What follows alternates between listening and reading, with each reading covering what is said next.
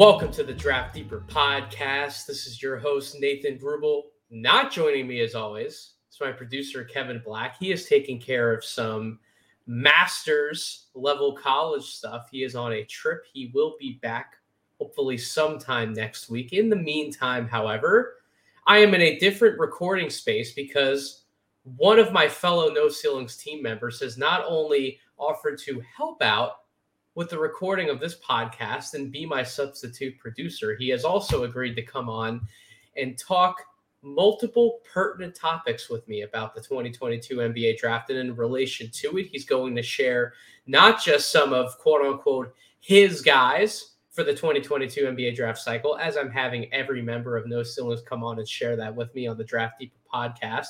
We're also going to break down the Sacramento Kings. We're going to talk about where the team is at, the direction that they're going, and what the hell should they do with the fourth overall pick. There is no one better to talk Sacramento Kings basketball with, and I cannot wait to get some of his insights on the guys that he's chosen to talk about on tonight's episode of the podcast. You know him from No Ceilings. You know him as one of the hosts of the NBA Deep Dives podcast. Nick Agar Johnson. Nick, how you doing, brother? Nathan, I am doing fantastic. I will not pretend to live up to Kevin as a producer, but I will do my absolute best to make this as good an audio experience as it can be. And I'm really excited to talk some Sacramento Kings and talk some draft with you tonight. Absolutely. We are going to get right into the thick of it. So, as I said, there's nobody better to talk about the Sacramento Kings with than Nick, who, if you did not read his piece, on NoCeilingsNBA.com regarding why he wanted to write about the draft and get into covering the sport of basketball. It goes over his very deep Sacramento Kings fandom. I implore you to read that piece. I, I was actually tasked with looking it over before we, we gave it more of a firm edit. Nick is our editor at No Ceilings. He does an incredible job with all of our pieces as well as the draft guide, which I will plug in a second. But Nick's piece was absolutely incredible. It made me tear up at different points as I was reading it. I implore you to go read that piece to understand why I wanted him to come on and talk about the Sacramento Kings if you haven't already. But yes, really quick before we get into the meat and potatoes of this podcast, we released a draft guide. That's right. No Ceilings put out a draft guide, 58 full player profiles. We're breaking down the pros, the cons of each player, and evaluation some prospect chemistry. We got plenty of ingredients in that draft guide on our top 58 players. And we launched a merch line. We launched shirts, hoodies, shorts, mugs, whatever your heart desires in the world of merch. We have it at no ceilings NBA.bigcartel.com. So we had to make sure to get that plug in there early so that everybody goes and checks out the incredible work that everyone on the No Ceilings team has done over the last few months to prepare for this point to really head into this draft month filled with incredible content that we're going to keep putting out for you day after day after day. So, got the no ceilings plugs in there, Nick. Anything you want to add about the awesome work that you helped contribute to in editing the whole damn guide, as well as writing in it? Anything else you want to plug about what we're doing in no ceilings? Well, first of all, thank you so much for the kind words about my article last week. And thank you so much for taking a first look at that before it went out into the world. It's been an incredible joy and honor to be the editor in chief for No Ceilings and to get to edit that draft guide and work alongside all of my wonderful colleagues at No Ceilings NBA, including you, of course. So, again, thank you so much for the kind words about the piece and for taking a look at that before it went out to the world. And really, other than that, I can only echo what you said. Definitely check out noceilingsnba.bigcartel.com. Take a look at our draft guide.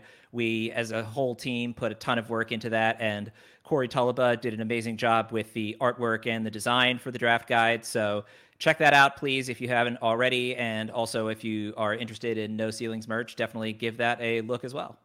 Corey has quite literally been burning the midnight oil helping to put that draft guide together and get it to where it is today to where it's it's published it's out and it's purchasable in pdf form. So thank you corey for everything you've done for no ceilings as well as everybody else like we said for contributing to the project as a whole. No ceilings nba.bigcartel.com okay that is enough plugs. We are not just here to talk about no ceilings and pat ourselves in the back. We're here to talk basketball. We want to talk about the Sacramento Kings, who by synergy last year rated out 22nd in offense, 27th on defense. We know about the concerns of the team. We know they aren't great on either side of the basketball. That's why they were a lottery team. Nevertheless, the Kings have some interesting players in the fold.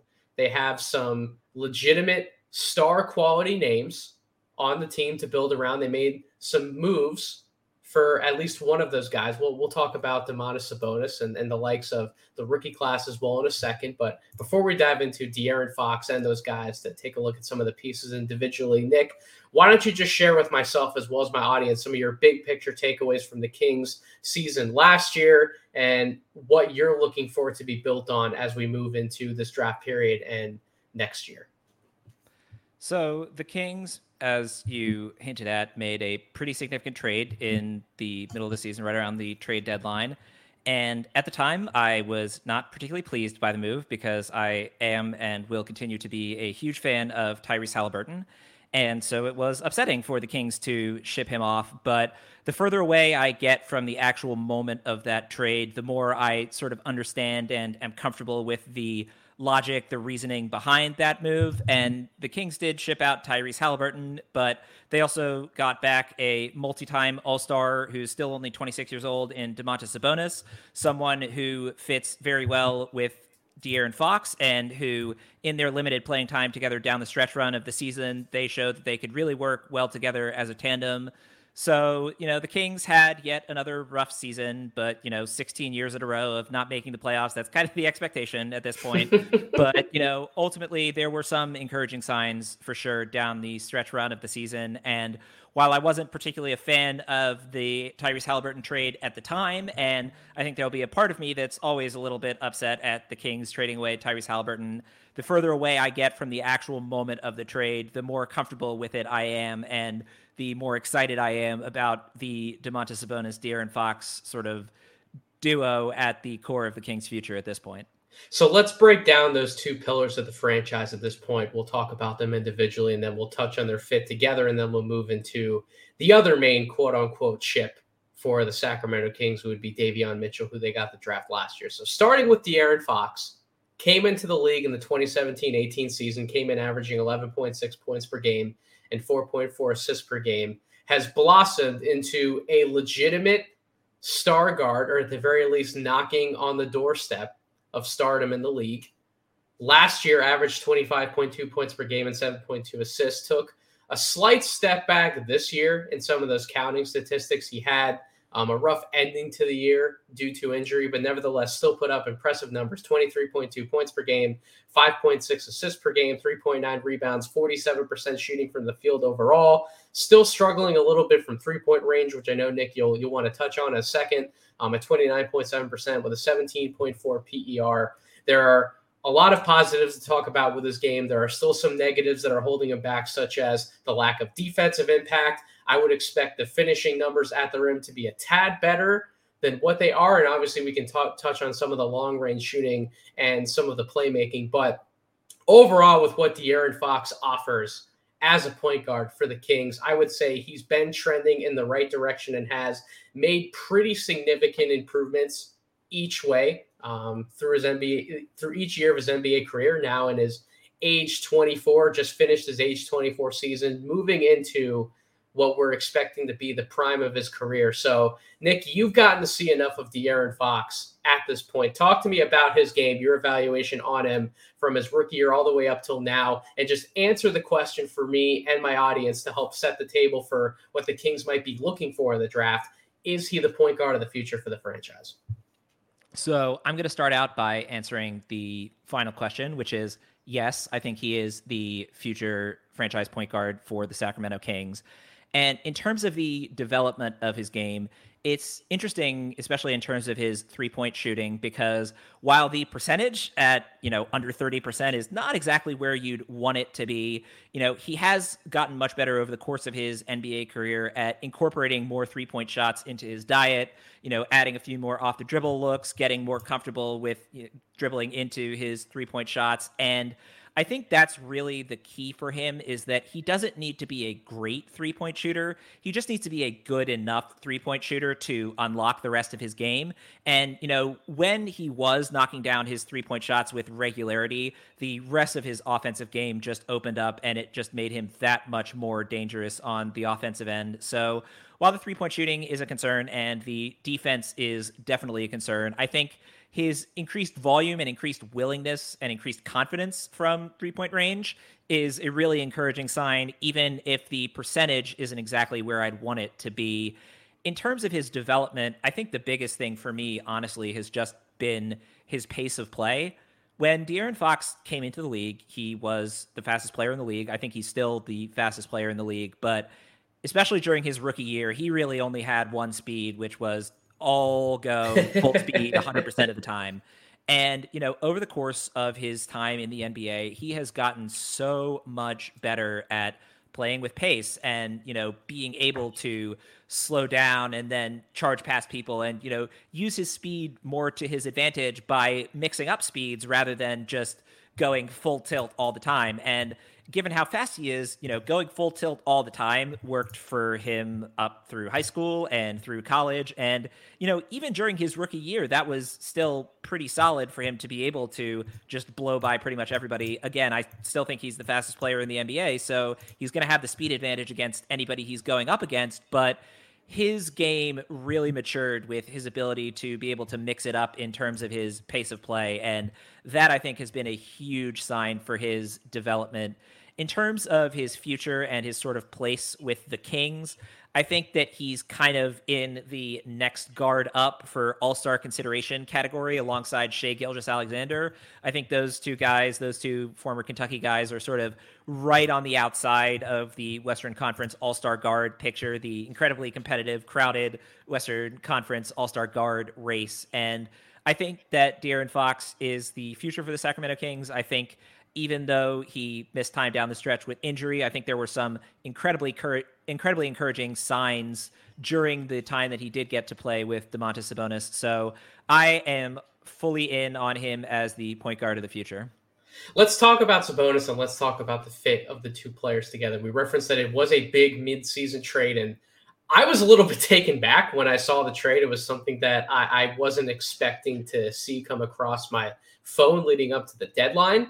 But nevertheless, I, I think the Kings had to make the move, even though the sacrifice of, of Tyrese Halliburton and having to put him in the deal may seem great. At the same time, the only way to find out what you have in a young team and who's going to ultimately get better to be core pillars of the team versus who you might look to move off of to continue to bring in talent that that better fits the structure and the environment and the culture of the team.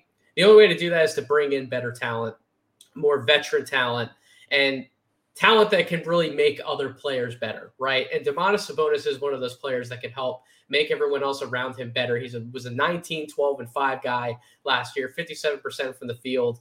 Um, we know what he can do on the block. We know what he can do facing opponents up and taking it to the basket. We know what he can do playmaking and, and making passes from the elbows, being one of those kind of quote unquote offensive hub bigs that you can, you know, build somewhat of an offense around. And a dance partner, a two man game partner that that he can be for De'Aaron Fox. De'Aaron Fox hasn't had a big man like that to play with um, at, at, any point through his career yet. Domantas Sabonis just finished his age 25 season, is now 26. So they're also pretty much around the same age as each other, both really starting to come into the primes of their career. So they made a trade not only for another star, but somebody who the timelines of both of the players really make sense for the direction where the team wants to head, which is getting back into playoff contention. Maybe not quite contending for coming out of the Western Conference quite yet, but certainly getting back into playoff contention. So from that perspective, I 100% agree with the trade that the Kings made to bring in somebody like a Sabonis. Nick, what was your reaction when the trade was made? How do you feel about Sabonis as a basketball player, and how do you feel about the fit between him and De'Aaron Fox? Do you think that he can continue to bring more of the best out of De'Aaron Fox, kind of as you alluded to um, when talking about Fox's game? So my initial reaction to the trade was shock and upset, just mainly rooted in the fact that I really believe in Tyrese Halliburton. But you know, again, it's the kind of thing where the further removed I got from that particular trade, the more comfortable I was with the decision making behind it. And, you know, in particular, the players that they acquired in that trade, with Domantas Sabonis obviously being the headliner there. And, you know, in terms of his fit going forward, I think the most interesting element of his game in terms of how it plays alongside De'Aaron Fox is Domantas Sabonis is one of the best passing big men in the league. And as someone who watched DeMarcus Cousins for the Kings for many, many years, it's certainly a huge element to any offense when you can have a big man who can, you know, make plays out of the high posts, who can make plays out of dribble handoffs, hit cutters, you know, all of those sorts of things. And that is even more intriguing to me alongside De'Aaron Fox because while De'Aaron Fox is a pretty solid decision maker, you know, decent passer, he's not a spectacular passing, playmaking kind of point guard. So having someone like Domantas Sabonis who can really be the passing hub of an offense, I think will open up a lot of air, open up a lot of avenues for De'Aaron Fox's game. And even in the limited time that they did get to play together this past season after the trade, it definitely seemed clear that De'Aaron Fox's game was really opened up by playing alongside someone in Domantas Sabonis who can draw a ton of defensive attention in the paint, can space the floor a little bit, although his three point shooting last year, particularly during his time in Sacramento, was not all that great. He shot 23.5% from three point mm-hmm. range during his time in Sacramento. You know, he's a 32% three point shooter for his career, so not spectacular on that front, but, you know, he's certainly not a non-shooter in any regard, and he's a really solid mid-range shooter as well. So I think that the passing element of Domantas Sabonis' game plays really well alongside yep. De'Aaron Fox. And then the other thing is Sabonis Sabonis is just a preternatural rebounder. I mean, he has averaged 12 rebounds a game for three seasons in a row now, and that's something I think that will also be a huge asset to the Kings is just his ability to, you know, end defensive possessions by grabbing rebounds and you know even help the Kings out a little bit on the offensive glass. So there are some defensive concerns, I think, with the Sabonis De'Aaron Fox pairing, but especially on the offensive end, I think those two complement each other really well, and they showed that during the brief playing time that they got together down the stretch of this past season. And I'm really excited to see you know what they can do together how they can sort of run a two-man game especially you know after an offseason and training camp together to sort of figure out how their games mesh best and I think there are definitely ways where the Kings can continue to improve the defense around those two and certainly look to build into different pieces to surround them with better defense. But sometimes it's a lot harder to find a potential two man combination like a Sabonis and a Fox than it is to find some of the other ancillary defensive pieces to put around some of the some guys like that, but finding those core offensive pillars that can really be the one-two punch to to win you a lot of basketball games of the NBA. It's a lot tougher to do than, than, than people realize. So again, that that's another reason why I don't fault them for make, taking the swing and making the Sabonis trade when they did. Speaking of defense, there is a third player that we obviously have to touch on when we talk about the Sacramento Kings, but this is Draft Deeper. This is a draft oriented podcast. And this player was drafted last year while I was covering the draft on the podcast front, Davion Mitchell, um, who did an awesome job at the very least on the defensive end for the Sacramento Kings coming in early on in his rookie year, which I know that you'll touch on Nick in a second. The the sentiment that I've also shared on this podcast multiple times, which is rookies very rarely do they come in and impact winning basketball games, but very rarely do they come come in impacting winning while playing defense, right? A lot of rookies and first year players and even second year players, they just don't have the defensive chops quite yet to come in and play at an NBA level, whether it's guarding their own position or playing um, with the others on a team. The chemistry aspect isn't there. They haven't been in the league as long as some of these other guys. The best teams in the NBA are built defensively, being versatile and covering ground as a team and as a unit. So the fact that Davion Mitchell can come in and make a very similar impact defensively to what he did in college, where he earned the nickname Off Night at Baylor. I mean, that's that's quite the compliment that I'm able to give Davion, somebody who analysts were saying after January, February, like this kid's going to be in all defense com- uh, conversations at one point or another throughout his NBA career, which is again, that's a very high compliment to give such a young player. So You can live with some of the offense, which was definitely up and down at different points of the season, definitely better later in the season. But regardless, Nick, take the offense and the defense into account. How do you see his future with the team moving forward in terms of role? Do you see him as a starter alongside De'Aaron Fox? Do you see him as more of like a six man or like a high value role player coming off the bench, giving a different change of pace to the game? How do you view his future with the Kings moving forward after what you were able to evaluate and see from his rookie year? So, this is a bit of a cop out answer, but I think it will really depend on what the Kings do three weeks from now on draft night. I think that, you know, in terms of what Davion Mitchell showed, obviously the defense was spectacular. I mean, his ability, especially as a rookie in the NBA, to not only be a positive contributor on the defensive end, which basically no rookies are positive contributors on the defensive end, but just some of his defensive tape was special. I mean, his ability to mirror offensive players on the perimeter is absolutely something else. And, you know, heading into draft night, I was someone who was quite high on Davion Mitchell. And when the Kings ended up selecting him at ninth, I was confused to say the least, you know, because they. as, was I, and a lot of people, man, don't worry. As were many people, you know, given the whole De'Aaron Fox, Tyrese Halliburton thing. But, you know, ultimately he was right around. I don't remember right now if I had him ninth or tenth on my board at the end of the draft process last year, but you know, he was someone at the ninth overall pick who, if Monte McNair had Davion Mitchell as his best player available, I could totally understand that, you know, and maybe the fit was a little bit strange, and I think that in part prompted the Tyrese Halliburton trade, but I mean, in terms of his defense, that was something special. Now his offense, you know, again, as you mentioned already, it sort of came and went throughout the season. He was much, much better in the last couple months of the season. And that's, I think, why I struggle a bit with the starter slash sixth man designation for Davion Mitchell, because you know, towards the end of the season, after Tyrese Halliburton was traded, and you know, in particular after De'Aaron Fox went down with injury and Davion Mitchell got some starting opportunities down the stretch run of the season. You know, granted, those were teams that the Kings were playing in March and April, long after they were out of playoff contention. So, you know, maybe take some of those numbers with a bit of a grain of salt. But I mean, with Davion Mitchell, once he was able to have a little bit more on ball oxygen, you know, able to be the primary point guard running the offense, he showed a lot, especially in terms of his passing game, which, you know, his abilities as a passer, I think, are really interesting, especially in comparison to De'Aaron Fox, who that's not exactly a strong point for him. Whereas Davion Mitchell, especially down the stretch run of the season, was just an exceptional passer and playmaker for the Kings.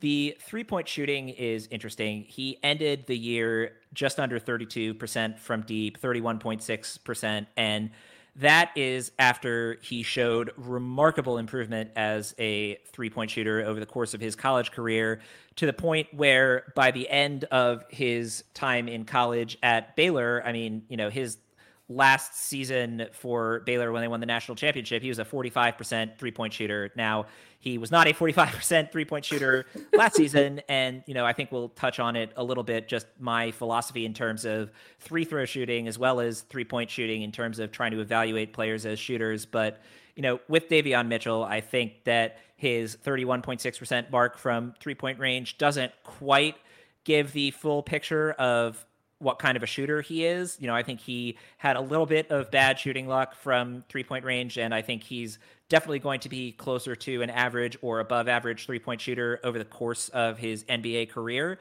So it's interesting to me because I think that if he were on a different team in a different context, then I think his starter upside is a lot easier to see. The question is do the Kings want to start both De'Aaron Fox and Davion Mitchell in the backcourt? And Davion Mitchell's exceptional defense and ability to guard guys much bigger than him makes that a lot easier of a fit to see.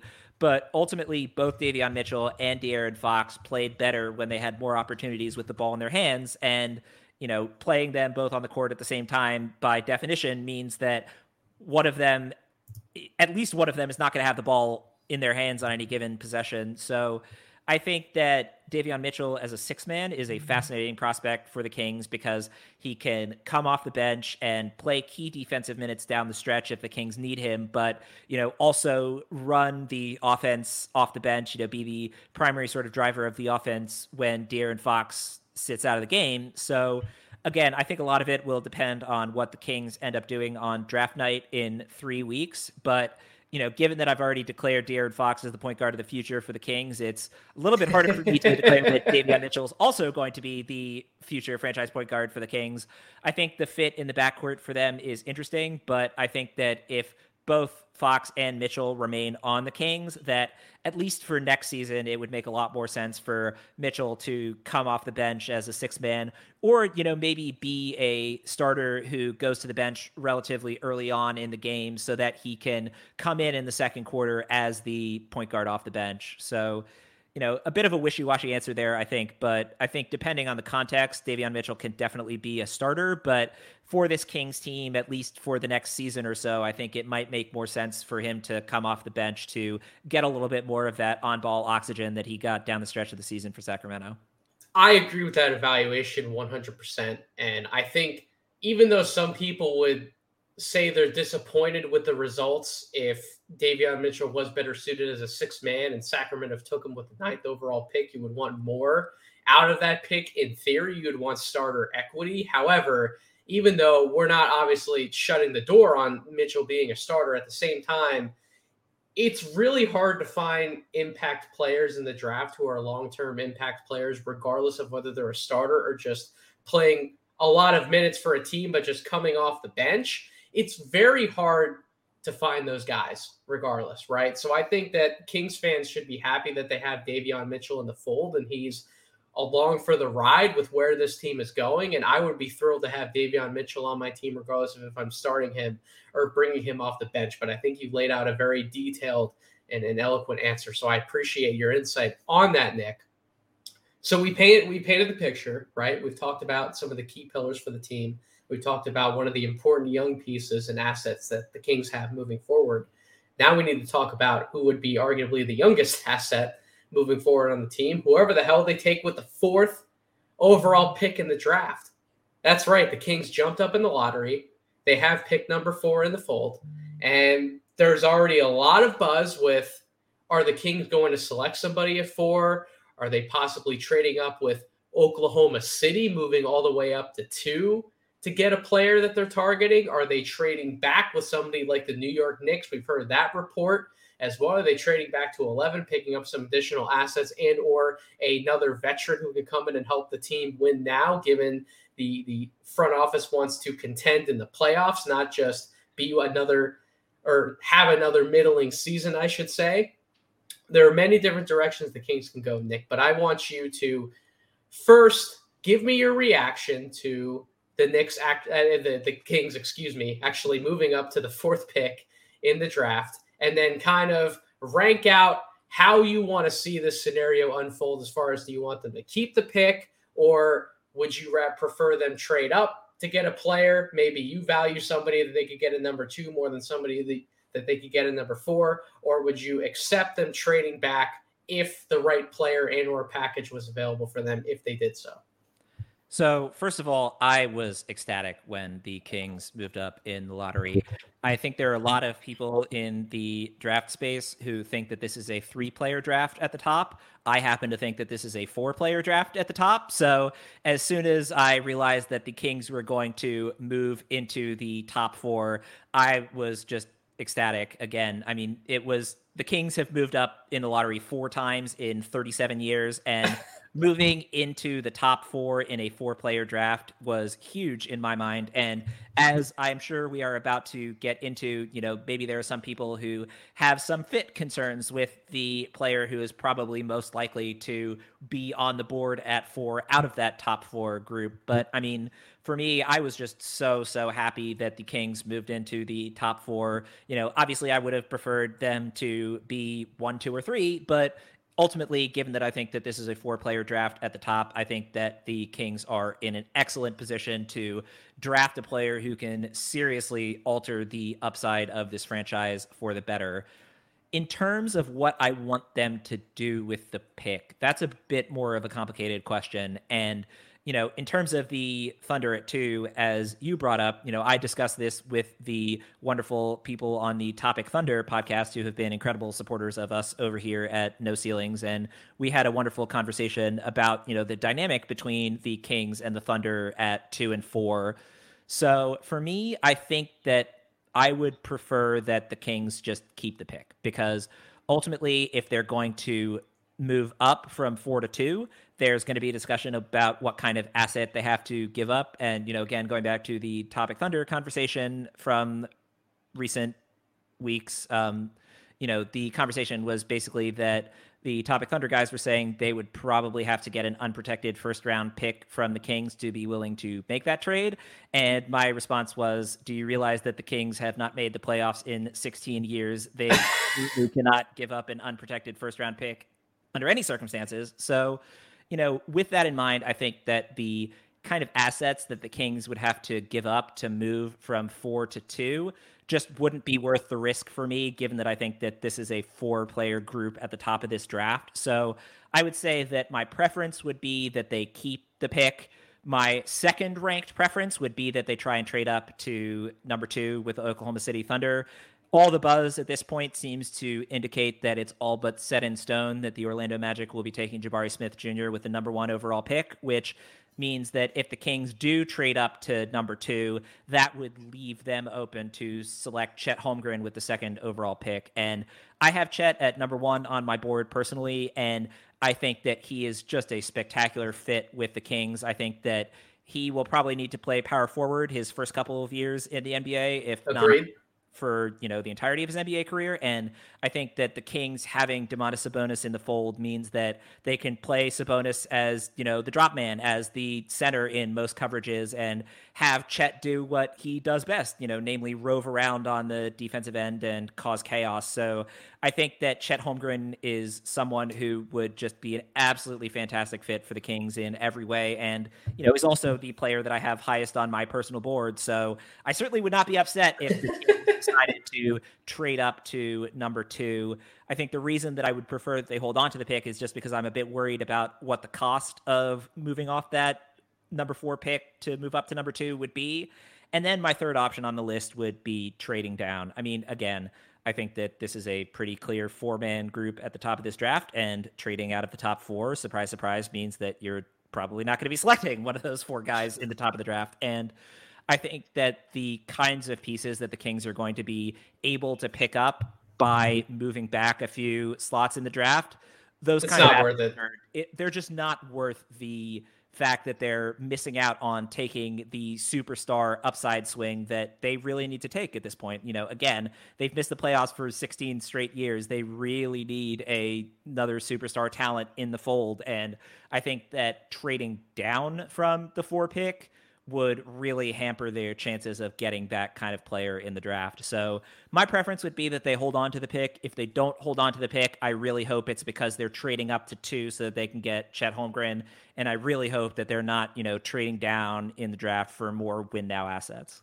So let's really get into the sauce of this podcast. And one of the reasons why I'm having not only you on, Nick, on Draft Deeper, but every member of the No Ceilings team, or at the very least, as many as I can get on before the draft. We're not that far away from the draft. We'll see how many I can accommodate. But the reason why I would love everybody to be on is because I want to talk to them about their guys for the 2022 NBA draft cycle. And I've given my guys for the 2022 draft. Tyler Rucker's come on and shared his. I just had Maxwell on recently to talk about some of his guys through the draft cycle. And it's a special series for me to be able to do in general with both you guys as well as other guests that I've had on the show because it allows us to have conversations about other players and it allows us to have different viewpoints shared on this podcast feed about those players rather than my audience just continuing to, to listen to my regurgitation of the same evaluations that I've been giving for months. I want other viewpoints and other opinions shared so that everybody can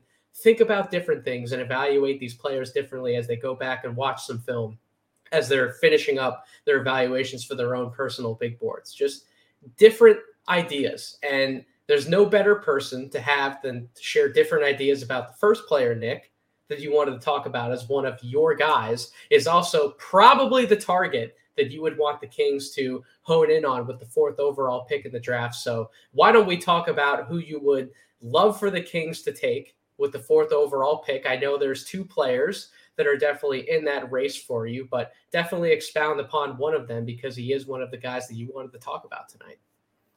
Yeah, so I will start off by talking about the Kings portion of this. So I have gone back and forth many, many, many, many, many times on in the few days since the NBA draft lottery, but really the decision at number four for me for the Sacramento Kings again I'm assuming here that the three big men of Chet Holmgren, Paolo Banchero, mm-hmm. and Jabari Smith Jr. are off the board at number four because I think that if any of those three is still on the board by the time the Kings pick at number four, that the Kings will rush to the podium and pick whichever of those guys is still there. But I have Jaden Ivey at number three on my personal big board. And the fit with Jaden Ivey in Sacramento is a little bit harder to see than the fit with any of the other three big men sort of in that top four group for me. But I have Jaden Ivey at third on my personal board. I think that I really bought into him even coming into the season after his first year at Purdue because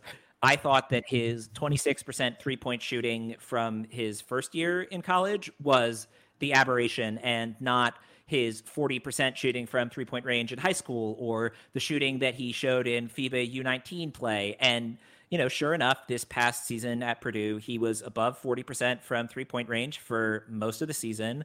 And he had a really cold month of February, which dipped his three point number lower, which he ended the year as a 36% three point shooter on five attempts per game. But you can't do this really as an evaluator, but you know, pretending that I can, if you remove the month of February from his statistics, he still shot above 40% from three point range on the season. So, you know, even so, like 36% on five attempts per game, that that's nothing to sneeze at. Like it's one thing if he's at 36% on like one or two attempts per game, but the fact that he's at five plus attempts per game with at that percentage, like that is an indicator of legitimate improvement. Absolutely. And you know, I think it's not just the idea of improvement for me, but also the fact that I think his first season at Purdue was really an outlier in terms of him shooting really poorly, and that I think the shooting that he displayed this year is a lot closer to the kind of shooter that he is. 36%, especially given the kind of ridiculous athlete and finisher around the basket that Jaden Ivey is. You know, that 36% number is pretty solid, but, you know, even so, I think that he could be an even better shooter than that. And barring that really tough month of February, he was a 40% shooter from three point range as he was in high school. And, you know, I think that his ability as a shooter was dramatically underrated heading into the year just because of a bit of bad shooting luck his first season in Indiana at Purdue. And, you know, I think that ultimately him being a solid slash above average slash maybe even really good shooter from three point range will just unlock the rest of his game and allow him to be the absolute menace charging downhill that he can be. You know, he did a lot of good work with the ball in his hands, which he didn't have the ball in his hands as much as he might have at other places, given that Purdue chose to run a lot of their offense through Zach Edey and through Trevion Williams, who is one of the best, if not the best, passers in this draft class. You know, I think that Jaden Ivey has a lot more equity as a passer slash playmaker than he got to show at times throughout the season at Purdue, but even without that, I mean, he has absolute superstar upside. He's a ridiculously talented athlete. And again, I have him at number three on my personal board. I really buy into the kind of player that he can be if he hits his developmental upside. And the debate that I had is really just sort of a philosophical debate for me, honestly, because my go to for all of these things is just take the best player available. But the thing with best player available is that sometimes if you go to a team where you won't have as many developmental opportunities as you might somewhere else, it might be harder for the best player to sort of reach that best player available upside. And, you know, the debate with Jaden Ivey going to the Kings is I think that a lot of the reason why I have him at third overall is that if he goes to a team where he's going to have a lot of on ball reps, where they're going to sort of rely on him as the primary point guard, you know, say he goes to Houston at third overall and they decide, all right, Jaden Ivey, you're going to be our point guard. You're going to play alongside Jalen Green. You're going to do a lot of the playmaking for us. He'll probably stumble early on, but I think that his ability to reach his sort of 99th percentile outcome is going to be a lot higher when he's going to have more opportunities with the ball in his hands as a primary point guard. And if he goes to Sacramento, you know, he's going to be playing a lot more off the ball. And I think that because he's an exceptional cutter, because he reads the floor really well on offense, and because I really buy into him as a shooter, I think that he still has every chance to be an absolute superstar if he ends up going to the Kings at number four. But the flip side is with Keegan Murray, who I have at fifth on my board, you know, with Keegan Murray, he fits an absolute position of need for the Sacramento Kings yeah. as someone who is a really solid shooter on the wing, who has real defensive chops, who slots in perfectly alongside Harrison Barnes as sort of a forward tandem for the Kings. And, you know, that's where I sort of go back to the best player available versus fit philosophical argument in the sense that Keegan Murray is going to have every opportunity to be the absolute best player that he can be if he is drafted by the Sacramento Kings at number four overall. Whereas Jaden Ivey will not have as many opportunities with the ball in his hands in Sacramento as he would in, say, Houston. And ultimately, I think I'm going to end up saying the Kings should just take Jaden Ivey if he's the player available at four. I think that he has one of the highest superstar upsides in this class, and the Kings desperately need someone to be a superstar. And, you know, the sort of Tyrese Halliburton argument, it's a bit different with Jaden Ivey because Tyrese Halliburton, Davion Mitchell, and De'Aaron Fox are all point guards. You know, De'Aaron Fox is a little bit more of a combo guard than the other two, but all three of those guys are guys who really need the ball in their hands to be them be, be their best selves. And while maybe Jaden Ivey's absolute, absolute ceiling would be easier to reach if he has the ball in his hands more often. I still think that even as an off ball player, he has the potential to be an absolute superstar. And the Kings can't afford to pass up on that kind of player for someone who I think might be more likely to reach that 99th percentile outcome in Keegan Murray, but whose 99th percentile outcome is just lower in my mind than Jaden Ivey's.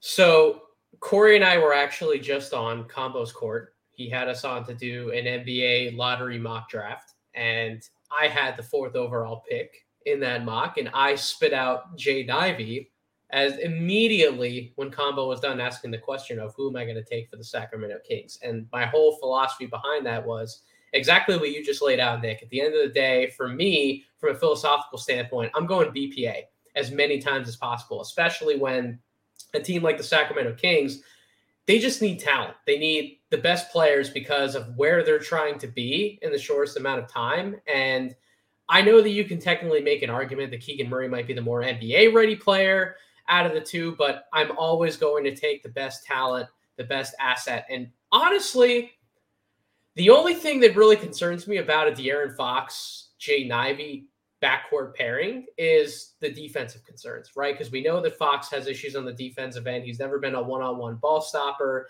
He does struggle at other times playing within the, the team scheme of things defensively. And Jaden Ivey has some of those same struggles as well, particularly in pick and roll defense. I have rarely seen him been able to, to fight through a screen or be attentive enough to to get through the screen and pick and roll. He can get stopped pretty easily on that front. And then, you know, it's it's all, all dogs go from from that standpoint. The opposing team definitely has an edge. But offensively, there really aren't as many questions about his game as I initially thought there were. You can just take a look at some of the synergy numbers 77th percentile in terms of total offense, 80th percentile when you factor in all possessions plus assists, 84th percentile scoring out of the pick and roll, 80th percentile in isolation, 81st percentile off screens, 89th percentile off handoffs, 70th percentile on cuts. By the way, I'm listing off.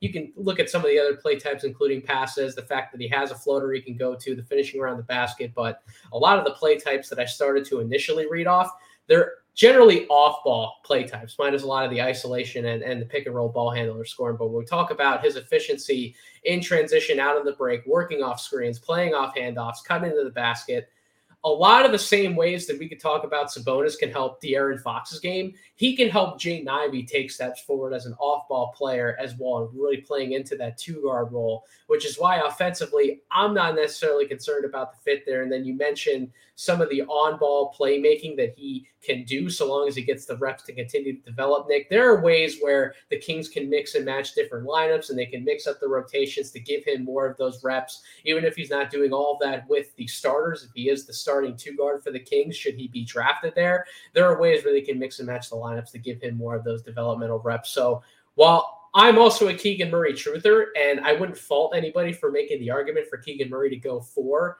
to the Kings. I personally would just go the BPA route according to my board, and that would be Ivey, who you have him at number three. I have him at number four. I think at the end of the day, you just take the best player available. And that was an excellent breakdown on Jaden Ivey's game, Nick. Let's move into another player who you did want to talk about tonight, someone who you're definitely higher on him than, than, than I am, but I understand why you're higher on him, and and you not you're not the highest on him that I've seen in terms of draft Twitter and everybody sharing their boards, but you're higher than consensus, is what I would say. And that would be we're talking about Nikola Jovic. Um, really interesting forward prospect. Um, played with Mega, 6'11, can shoot from distance, can handle the basketball, can make plays for others. There are some positional concerns defensively and I've had some questions about whether the shooting is 100% going to translate in the NBA. I don't always love the mechanics. I don't always love the shot selection, but when he's on, he can do a lot of the right things that an NBA team is looking for when it comes to positional versatility from an offensive standpoint. Do you have the requisite size to play multiple positions? Can you involve yourself in on ball and off ball actions? Can you keep the ball moving, make plays for others, and can you shoot from the perimeter? At his best, he can do all of those things. Um, I just, there's just something about it, Nick. The main reason why I've dropped him down my board is that there are just a number of domestic guys who I think are more interesting at different positions that I would rather take swings on. But I'm sure you're about to make an excellent argument for Jovic as to why he should be higher on a lot of people's boards. So why don't you go ahead and make that argument, Nick? Why is he one of your guys? And why should somebody like myself or others who are doubting their, their evaluations on Jovic, for example, why should we maybe go back and, and refresh our memory with some of the film on him and, and look at potentially moving him up our big boards? So, as you mentioned, I am not the biggest believer in Nikola Jovic in the draft space, but I certainly buy into him a lot more than most, if not all, of our No Ceilings colleagues. So, I do not have him in the top 10, but I do have Nikola Jovic at number 11 on my big board right now. And really, I think for me, there's a very simple case, and then there is a little bit more of a complex case for him. So, the very simple case is he's 6'11 He's an excellent passer, and I really buy into his jump shot. So, you know, when you combine those things, like 35% shooter can really pass the ball, and he's 6'11, you know, there's a baseline, I think, for that kind of player at the NBA level that I think warrants at least consideration in the later picks in the lottery. And the more complicated case, I guess, is a comparison that we have discussed among no ceilings people decently frequently. And, you know, not to plug again, but to plug again, one of the comparisons that I made for Nikola Jovic in the No Ceilings draft guide is I think that Nemanja Bjelica is a really solid sort of 50th percentile outcome for Nikola Jovic. You know, I think that Bjelica was a little bit better defensively. I think that Jovic has the potential to be a bit better of a shooter, but you know, ultimately if you're selecting at 11 in this particular draft, which is pretty light on passing slash playmaking prospects. You know, if your 50th percentile outcome is getting a guy at 19 who the comparison is someone in Nemanja Bjelica who won a EuroLeague MVP, came over to the NBA in his mid 20s, was a starter for a number of years, and is playing in tonight's NBA Finals game for the Golden State Warriors. You know, I think if that's sort of the average outcome for Nikola Jovic, you know, multi year starter, long term bench piece who came over to the NBA much earlier than Nemanja Bjelica, that's a really solid player to get at 11th overall as someone who you can rely on with pretty decent certainty as someone who will be at a minimum a valuable role player and you know for certain periods of his career can be a potential starter. Now that's sort of what i think of as you know the average-ish slash like 50th to 60th percentile outcome but if Jovic hits his ceiling i mean he could be something special as an offensive initiator who can really shoot the ball from distance. His defense is not great. That's a dramatic understatement, but uh, certainly not great. Uh, his first step, Tyler Rucker in particular, has railed against his first step also being not all that great. And, you know, he's not the world's best athlete, but you know, ultimately, given his shooting touch, which I really believe in, you know, I think that him knocking down 35% of his shots, even though his shot selection might not always be the best, is a pretty solid sign, especially given that he did that in a professional league as a 17 year old last year and an 18 year old this year.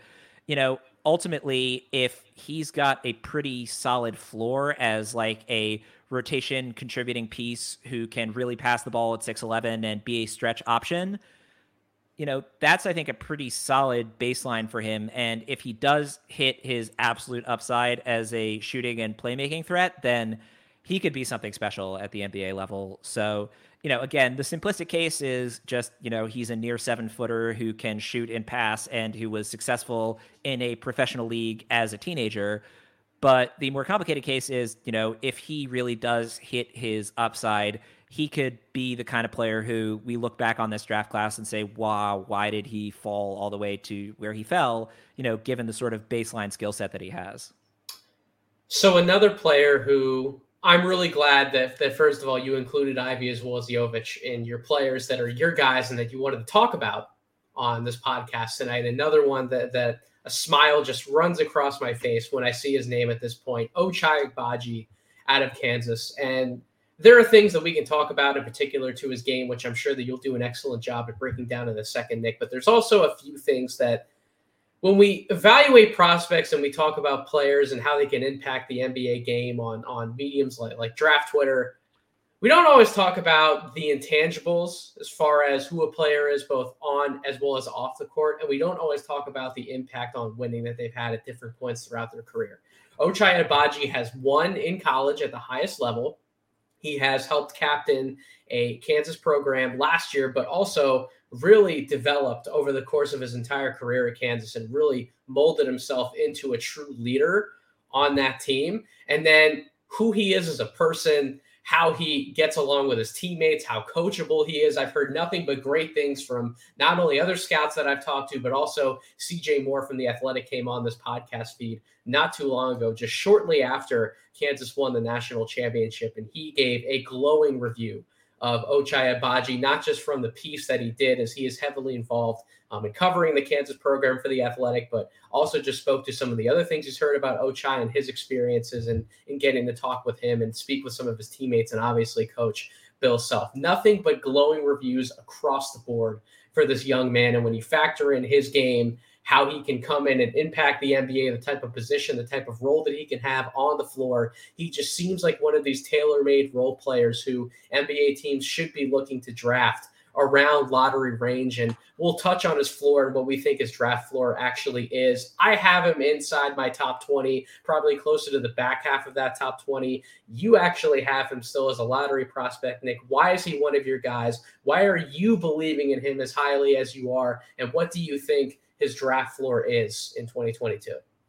So I have Ochai Agbaji at 13th on my board, and he is someone who Tyler Metcalf, our No Ceilings NBA colleague, and I have been talking about on the NBA Deep Dives podcast for years now. And when he started his career at Kansas, he was an elite athlete with serious defensive chops who had a ton of offensive question marks, particularly with his shooting.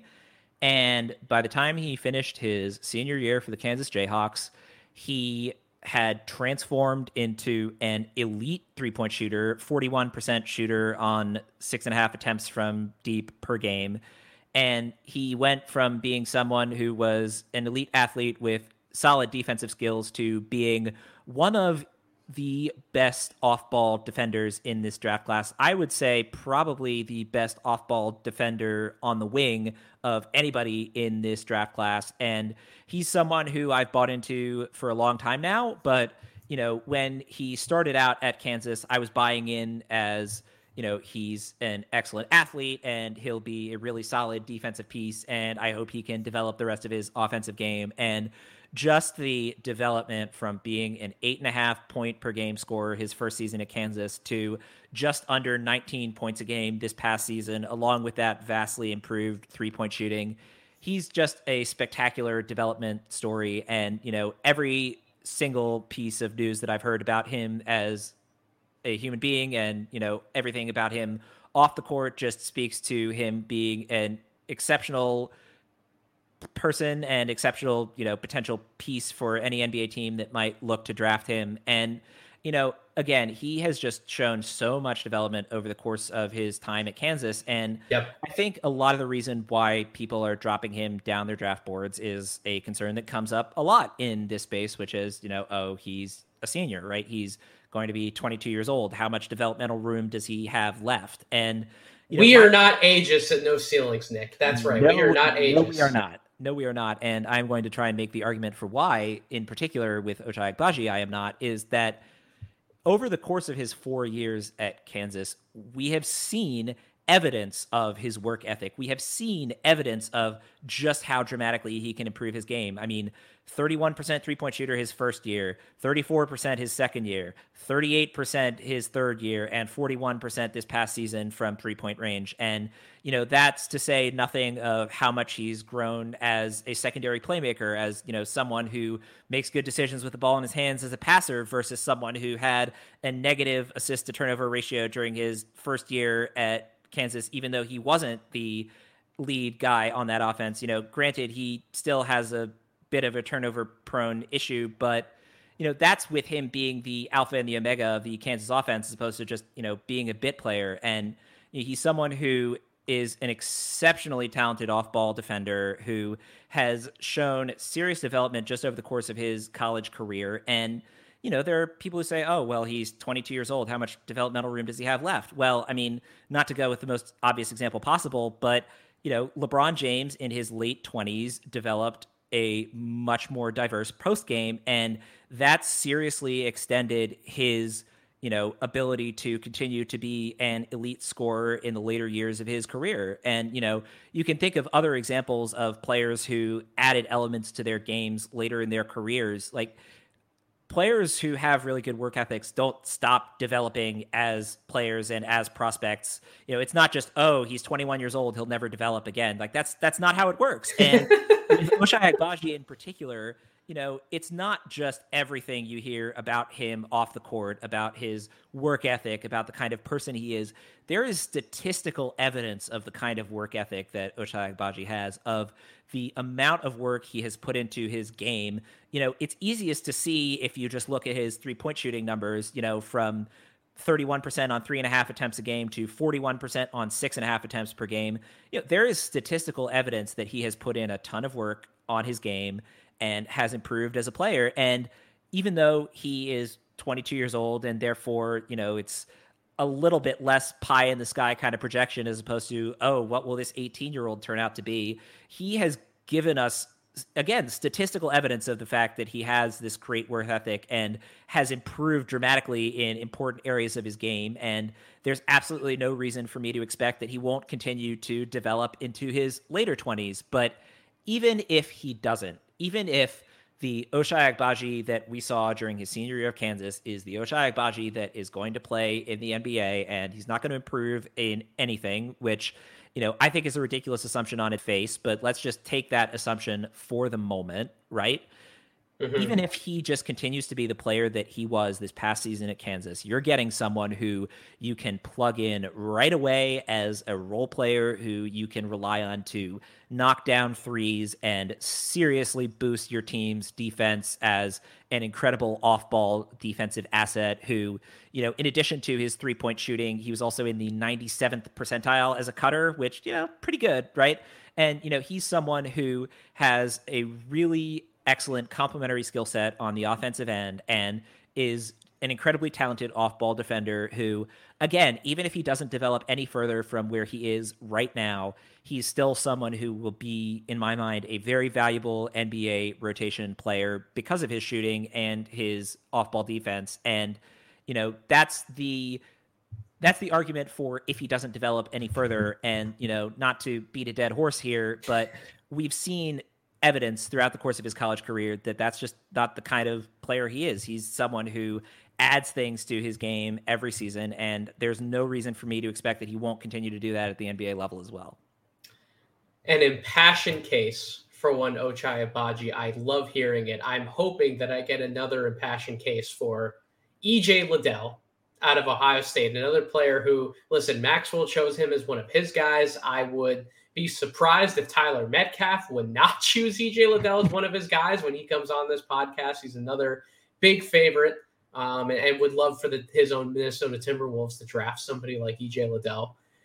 A player who I was not initially high on him at the beginning of this draft cycle. I don't think you were irrationally high on him either, but you certainly grew to appreciate his game over the course of the draft cycle. And you became one of the people in those ceilings who wanted to argue for Liddell when we were, you know, putting our composite big board together and we were sitting in the mock draft meetings looking at where should we slot in somebody like him. And it gets tougher and tougher to make a case against EJ Liddell when you do watch the film, you break down his strengths, his weaknesses, and then you factor in how his strengths in particular translate to what playoff basketball looks like in today's NBA. He just seems like, well, maybe not immediately. At some point over the next two to three years, he will be a player who can impact the playoffs in a positive way, a, a similar way in some respects to what we would expect out at the top end of Keegan Murray as well, for example, which was it was interesting. While I don't fully agree that the gap may be a little closer than we may want to admit between Murray and Liddell.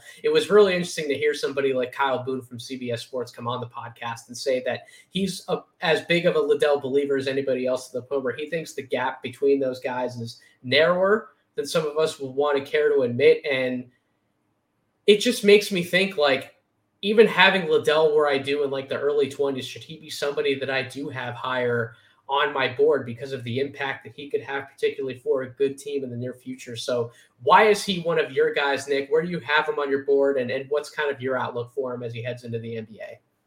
So, going into this season, slash at the end of last draft cycle, I had EJ Liddell as an early second round pick. I think he showed clear signs of positive developments from his first season at Ohio State to his sophomore year. You know, he started every game in his sophomore year after not starting at all during his first season at Ohio State. He seriously developed as a three point shooter between his first year and his second year. And he was someone who I thought would be a really solid early second round pick, maybe even end of the first round pick at the end of last season. And then this season, you know, he improved quite a bit as a three point shooter. He got a little bit better as a passer and playmaker for others. But really, the big thing for EJ Liddell is he improved drastically as a rim protector. And, you know, he shot up from just over a block a game during his sophomore season to 2.6 blocks per game during this past season at Ohio State. He showed that he's someone who can, you know, be a rim protector for a team, you know, maybe even as a small ball five, but certainly a weak side rim protector as a power forward option. He got near 20 points per game scoring this past season at Ohio State. He upped his three point volume and his three point percentage from just under three attempts per game and 34% from deep to just under four attempts per game and 37% from deep this past season. And, you know, especially given his remarkable growth on the defensive end this past season. You know, I am more than willing to buy into EJ Liddell. The only reason that I don't think the gap between him and Keegan Murray is as small as some might argue is just because I really, really believe in Keegan Murray. It has absolutely nothing to do with how much I also believe in EJ Liddell.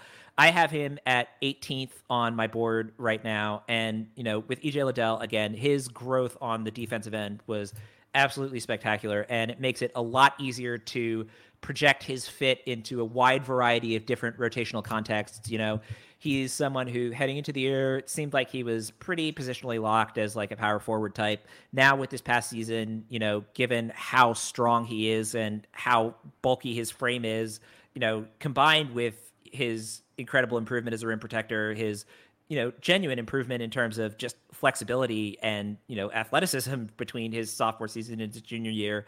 I think that EJ Liddell is someone who could, you know, easily be a solid rotation player for a decade in the NBA. And if he continues to develop as dramatically on the defensive end as he did this past season and continues to steadily progress in his offensive game as he also did this past season, I think he's someone who you know, we haven't really seen, I think, the limit of just the kind of player that he can be. So given the skills that he has right now, I think that a lot of different NBA rotations could use him, you know, especially when we're talking about, you know, outside of the lottery, these are playoff teams who could really use someone as a seventh or eighth man who can provide excellent defense from the forward spots slash from small ball center at times who can space the floor as a three point shooter who's gotten much better as a passer and decision maker. So, you know, with EJ Liddell, I think there are a ton of different teams that could use him. And I think if he continues to go on the same developmental trajectory that he's shown over the past couple of seasons, he could continue to develop and become someone really special. But even if you know he's sort of maxed out his development to a certain extent, the kind of player that he is right now as a shot blocking threat and three point shooting big man who also can score inside really effectively, I think he's someone who would fit into nearly en- any NBA rotation basically right away. And then last, but certainly not least, a player who I love when people such as yourself, Maxwell, you go off the board a little bit in terms of those who are looking at as first round candidates, and you go into some potential second round prospects. And Iverson Molinar is one of those guys, somebody who we'll talk about your evaluation on him, Nick. I'm sure I'm going to agree with a lot of the points that you're about to make, but he's somebody who is not really in this point guard conversation in terms of when we talk about who might be available early in the second round. And it's not even just the likes of like a, a Ty Ty Washington or a Kennedy Chandler or a Jean Montero or even a JD Davison. We're talking about Andrew Nembhard potentially being drafted late in the first round and early in the second. And while, listen, I, I don't knock Andrew Nembhard's game.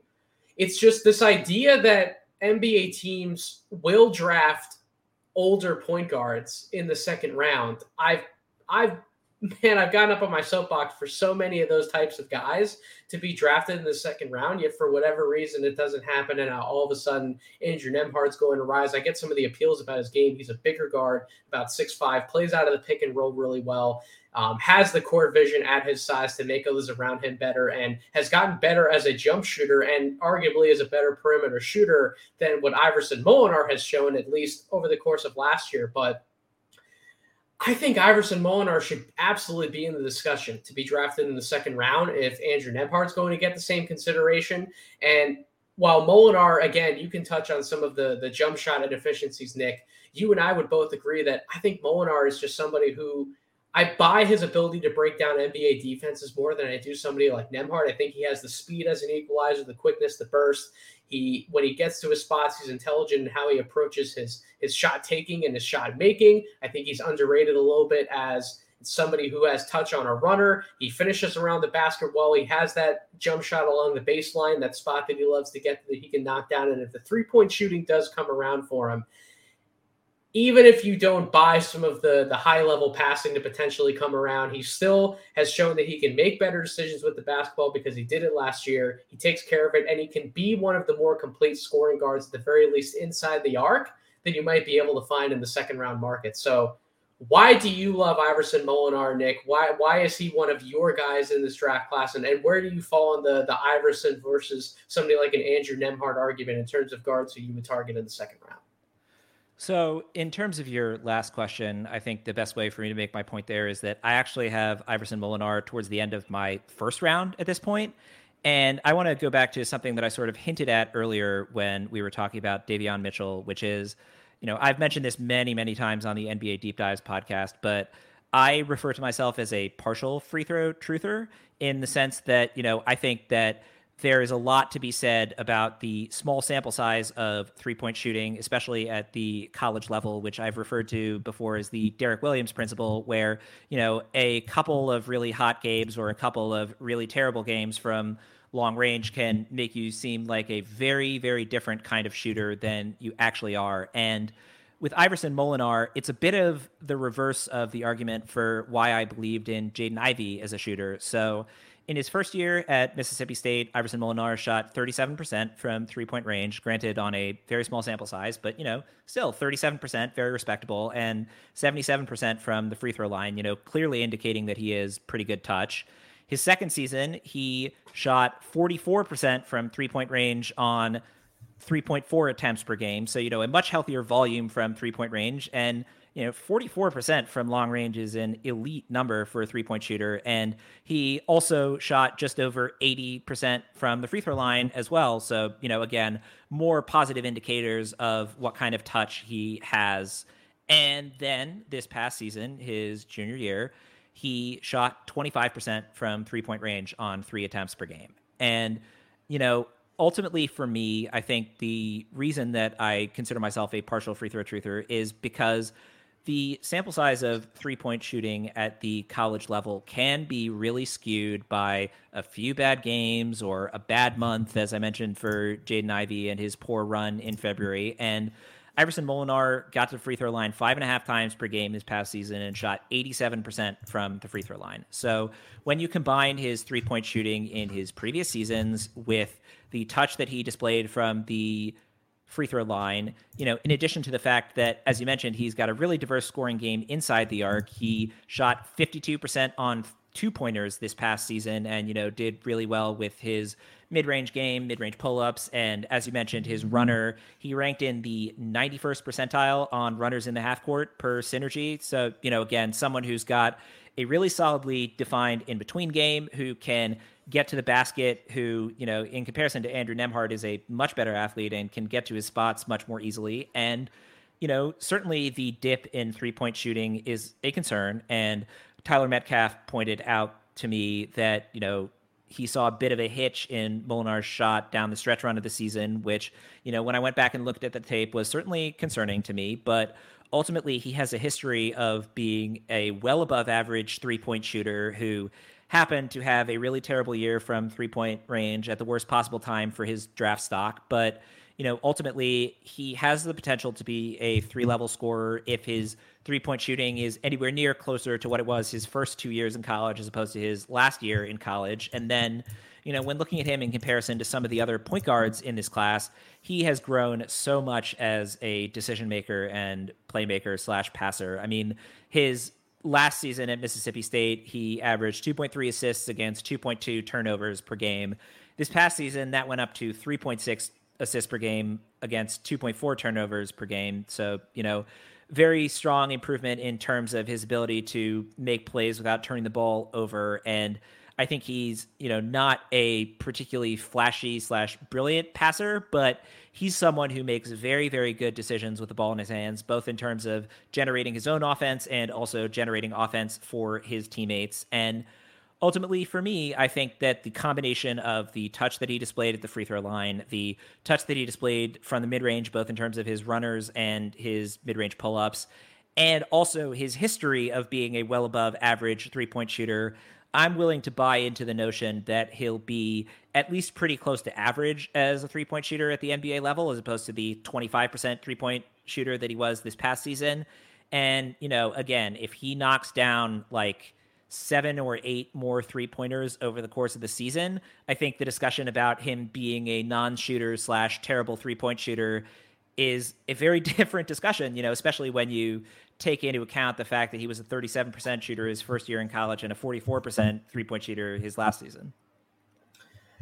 Well, Nick, I certainly agree with a lot of the points you just made about Mr. Molinar. He is somebody who, like I said, I'm not as high on him as you and Metcalf are, for example, but he is a guard who I would seriously consider targeting in the second round. And if anybody feels differently, I would seriously go back and look at some of the tape um, with, with Iverson Molinar. And I know that last year everybody probably wasn't rushing to their laptops or their TVs to throw on Mississippi State basketball, but I can assure you the tape is there. And even though you might have some opinions on Andrew Nembhard, and you might sign with him strongly in this argument. I can also guarantee you've seen a lot more of Nembhard because he played at Gonzaga as well as even even at a more quote unquote power program like Florida in, in his very early college basketball days. I can assure you, you've seen much more tape on Andrew Nembhard than you have on Iverson Molinar. So go balance the scales a little bit, rewatch some of the film, and I think you'll at the very least be in my camp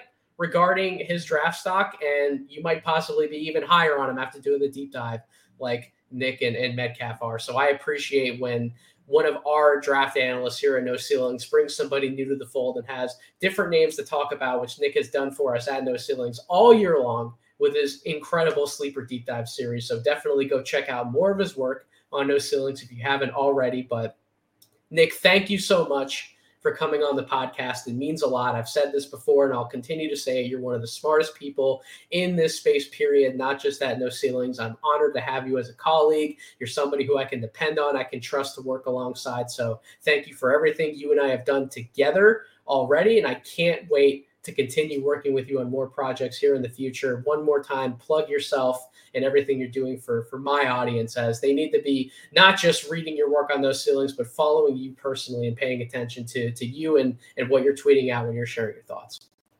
Well, first of all, thank you so much for the kind words. It really means a lot to me to hear that you you know value my insights on this so highly and you're someone who I am just so overwhelmingly in love with all of your work, everything that you do over No Ceilings NBA, everything that you do over here on the Draft Deeper podcast. It's truly been an honor and a pleasure to work with you for the past few months, and I can't wait to see what else we have in store for No Ceilings going forward. So, in terms of plugs, as you mentioned at the top, and thank you again for the plug, and also thank you again for you know editing it slash reviewing it before it went out to the world. I wrote a piece last week about why I choose to write about the NBA draft that really meant a lot to me and really meant a lot to me that it seemed to resonate with so many people in the No Ceilings crew in particular, but also in the wider draft space. So please read that if you want sort of an introduction to my work. That piece really meant a lot to me. And then so this would be yesterday by the time all of you are listening to this podcast. But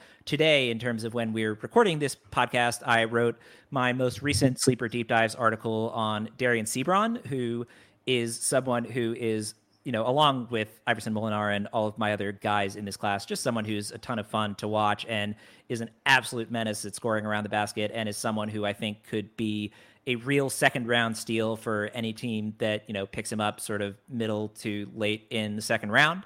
And then in terms of my other work, I host the NBA Deep Dives podcast for hashtag basketball and the hashtag basketball podcast network. I co host that, of course, with my hashtag basketball and no ceilings NBA colleague, Tyler Metcalf. So please check that out as well if you hadn't. And then in terms of written work, you can find my written work on hashtag basketball as well as at Nets Republic and, of course, over at No Ceilings NBA. And for social media, you can find me on Twitter at NBAJOHNSON. And I post all of my work on my Twitter page, be it podcasts or articles or interviews or anything of that sort. And then, you know, finally, just one more plug for no ceilings NBA.bigcartel.com and the incredible draft guide that we just put out. I'm so, so proud of all the work that all of us put in for that draft guide. And it was just a wonderful experience to be able to edit and read through that draft guide. I'm really happy with the way it turned out. So if you want to support us over here at No Ceilings NBA, definitely check out the draft guide and the merch that we have available on that website as well. So again, thank you so much, Nathan, for having me on. It's been a pleasure working with you at No Ceilings, and I'm really looking forward to what we have in store. And a big thank you, as always, in order for those who choose to listen to the Draft Deeper podcast. Thank you so much for listening to this episode. If you haven't subscribed to Draft Deeper already, you can do so wherever you get your podcast Apple Podcast, Spotify, YouTube. Make sure you're following me on Twitter at Draft Deeper. And yeah, make sure you're following No Ceilings on Twitter at No Ceilings NBA and are subscribed to the Substack, no NoCeilingsNBA.com. It's free 99, baby, as Corey Tulaba always likes to say. So definitely Make sure you're plugged into everything that we're doing because the work is going to be coming fast and furious as we get ready to lead into the June 23rd draft day. I promise we have so much in store. You're going to love all of it. But until we release more content, until the next episode of this podcast, once again, thank you all for listening. And I hope you all Have a wonderful rest of your week.